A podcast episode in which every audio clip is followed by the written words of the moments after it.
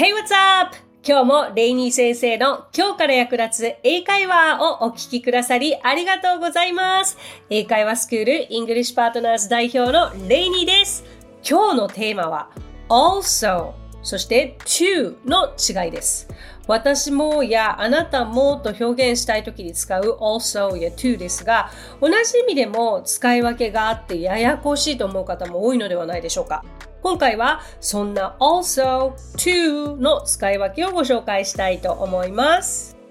そうですね。also と to って使い方困るけどなんとなくこういうもんかなみたいな存在ですよね。まあどちらも何々もまたとか同様にという意味を持つ英単語なんですけれども、まあ例えばですよ。私もその映画を見ましたと言いたいとき。I also watched that movie とも言えますし、I watched that movie too. これ、どちらの言い方でもできるんですよ。まあ、同じ意味なわけですよ。うん。だから、also と to は同じ意味を持つんですが、文中に置くか、それから文の最後に置くかという、こう、置き方の場所、この置く場所が変わってくるっていうのがまず一つ違いですよね。で、少しじゃあ掘り下げていくと、まず also 文中でどういう風に使われるかっていうと also プラス一般動詞、もしくは be 動詞プラス also。こういった形で使うんですよね。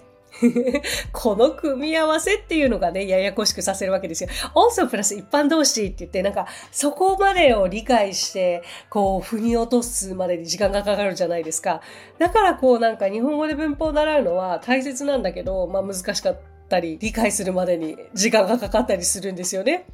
で、文末に also を置く場合っていうのはほとんどないそうで、で、also は普通の場合は肯定文と疑問文のみに使われるということも頭に入れておきましょう。でもね、なんかね、ごちゃごちゃね、考えすぎないでね、結構もうこういうもんだっていう例文を自分でたくさん知っておいて、で、その例文から応用して自分ごとにできるフレーズを増やしていくのが一番いいと思う。はい。だって私、also とかを使うときって、へえ、そっか、これ肯定文と疑問文のみなんだって考えたことなかったですもん。今回ある程度調べた上でそういう説明書きがあったから一応皆さんにお伝えしておきますけれども、なんかもう会話の時とかいちいちそこ考えてられないんでね。はい。例えばじゃあ例文見ていきましょうか。Her main job is a singer, but she is also known as an actor. えこれは形としては be 動詞プラス also の形ですね。で、意味としては彼女の、まあ、メインの仕事は歌手であるが、彼女は女優としても知られている。えっと、アクターというのは男性だけではなくて男性と女性のことまとめて言ったりもできます。まあ、ただ女優さんという言い方はアクトレスという単語もあるということはちょっと頭に入れておいてください。そう、これは be 動詞プラス also の形なんですけれども、これをじゃあ逆に to を用いて同じ意味にできるかって言ったらできるんですよね。で、to というのは文末に置くのが一般的。で、こちらも肯定文と疑問文の時のみに使います。ということで、ああまりちょっと考えすぎずに、はい、形で見ていきましょう。さっきの Her main job is a singer, but she's also known as an actor. これを to に置き換えると Her main job is a singer, but she is known as an actor too. Her main job is a singer, but she is known as an actor too. わかります文中にあった also をなくして、文の最後に to を加えた。これだけで同じ意味になります。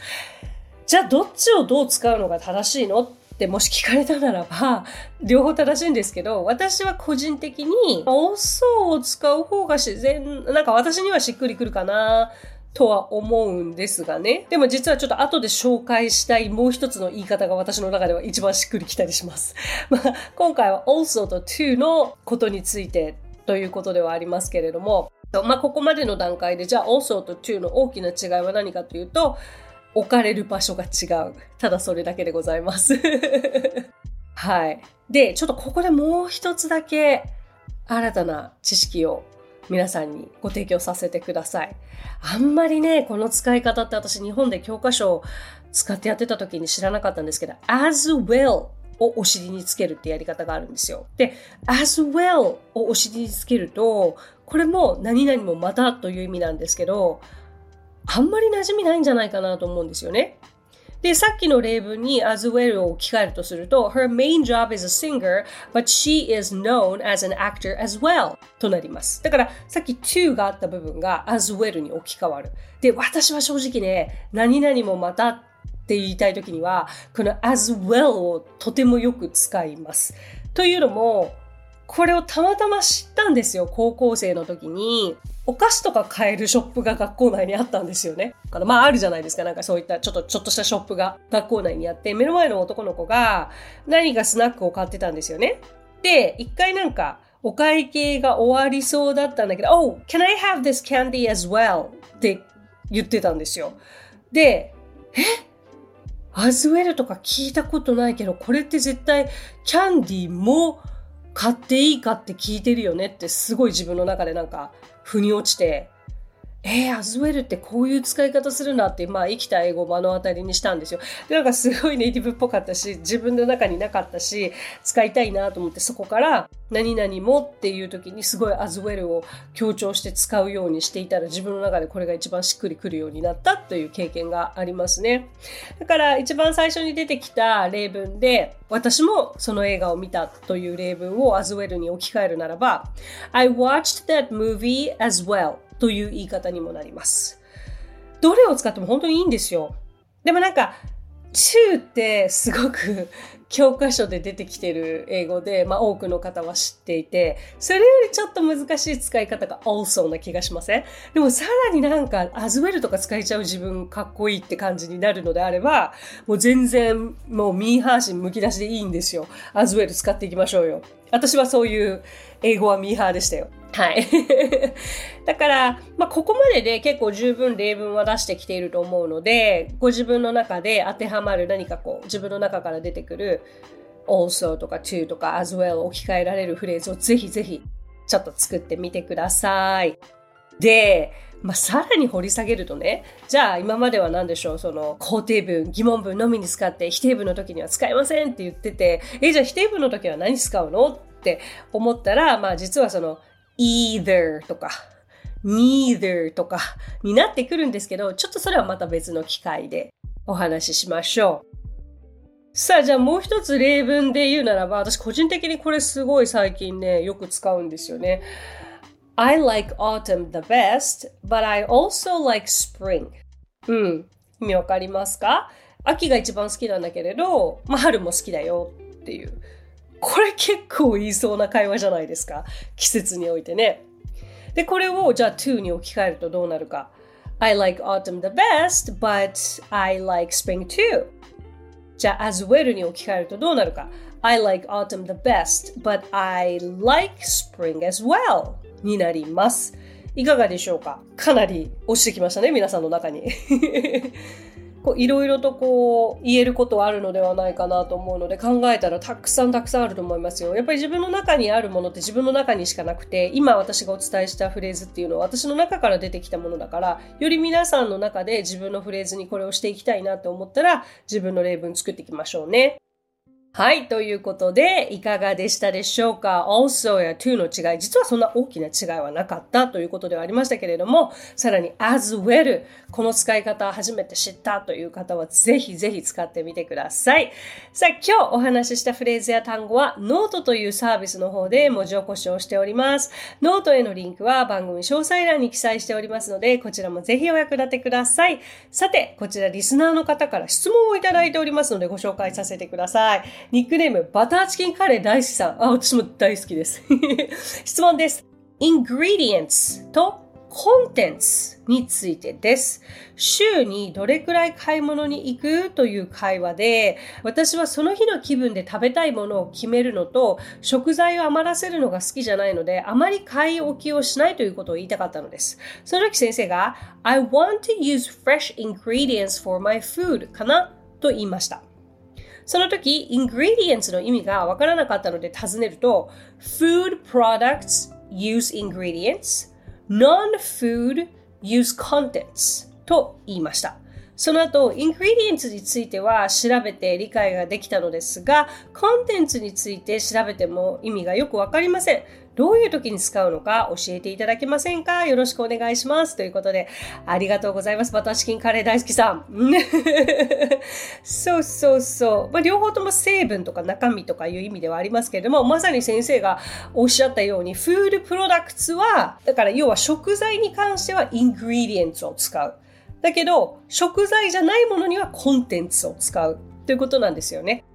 うん、成分、中身ではあるけれど、両方ともね、意味としては。イングリディエンツは食事。コンテンツは主にこう物体に対して使われる単語で、こう、例えば手に取って触れるような箱であったり、容器の中身がコンテンツなんですよ。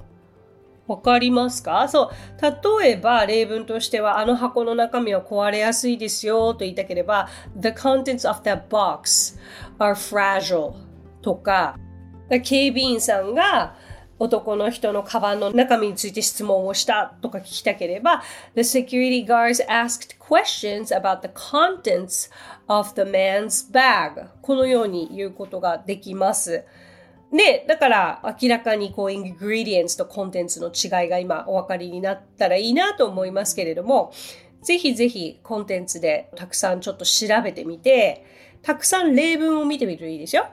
うん。で、例文もわけがわからない例文もあれば、自分の中で入ってきやすい例文もありますから、そこを見つけるまでちょっと頑張って調べてみてくださいね。ありがとうございました。さて、この番組ではご感想やリクエストなどお待ちしております。番組詳細欄にあるリンクよりお気軽にご投稿ください。そして Apple Podcast ではレビューもできますので、こちらにもぜひレビューを書いてもらえると嬉しいです。また、Spotify でもレビューを投稿できるようになりました。アップポッドキャストでは番組全体へのレビュー投稿でしたが、Spotify ではエピソードごとのレビュー投稿になりますので、こちらにもぜひレビューを書いてもらえると嬉しいです。そしてもう一つ、ここで番組から一点ご協力のお願いがあります。今、絶対に聞くべきポッドキャスト見つけようということで今年も Japan Podcast Hours が開催されます。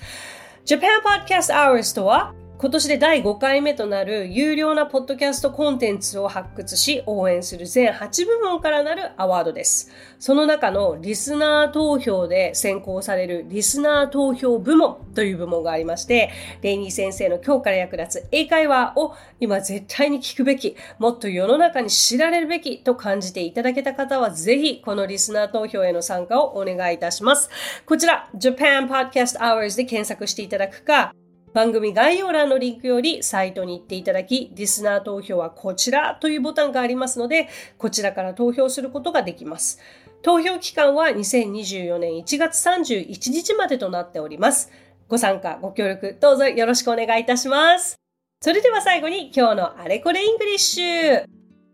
あれこれイングリッシュ、ぜひチェックしていただきたいのですが、イングリッシュパートナーズの講師たちが出演しておりまして、こちら今2日に一遍、YouTube、Instagram、Facebook、X、そして TikTok にて配信をしております。生きたフレーズや単語が学べますので、ぜひチェックしてくださいね。さあ、今回は皆さんにお届けしたいのがですね、exactly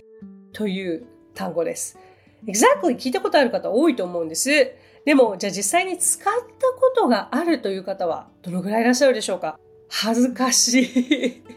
と思ったりもしますよね。そう、でもね、やっぱり英語って、こう、合図とか、あんはんとか、I see とか、聞いたことあるけど、使ってみるまでめちゃくちゃ恥ずかしかったりするんですが、ここはもう、えいっと使ってみるべきです。exactly って、よく知ってる使い方としては、相づちなんとかだよね？に対して、もうまさにその通りって言ったり、yeah, exactly って言ったりもします。そう、意味は正確にとか、まさにという意味なんですけれども、これは副詞になりますね。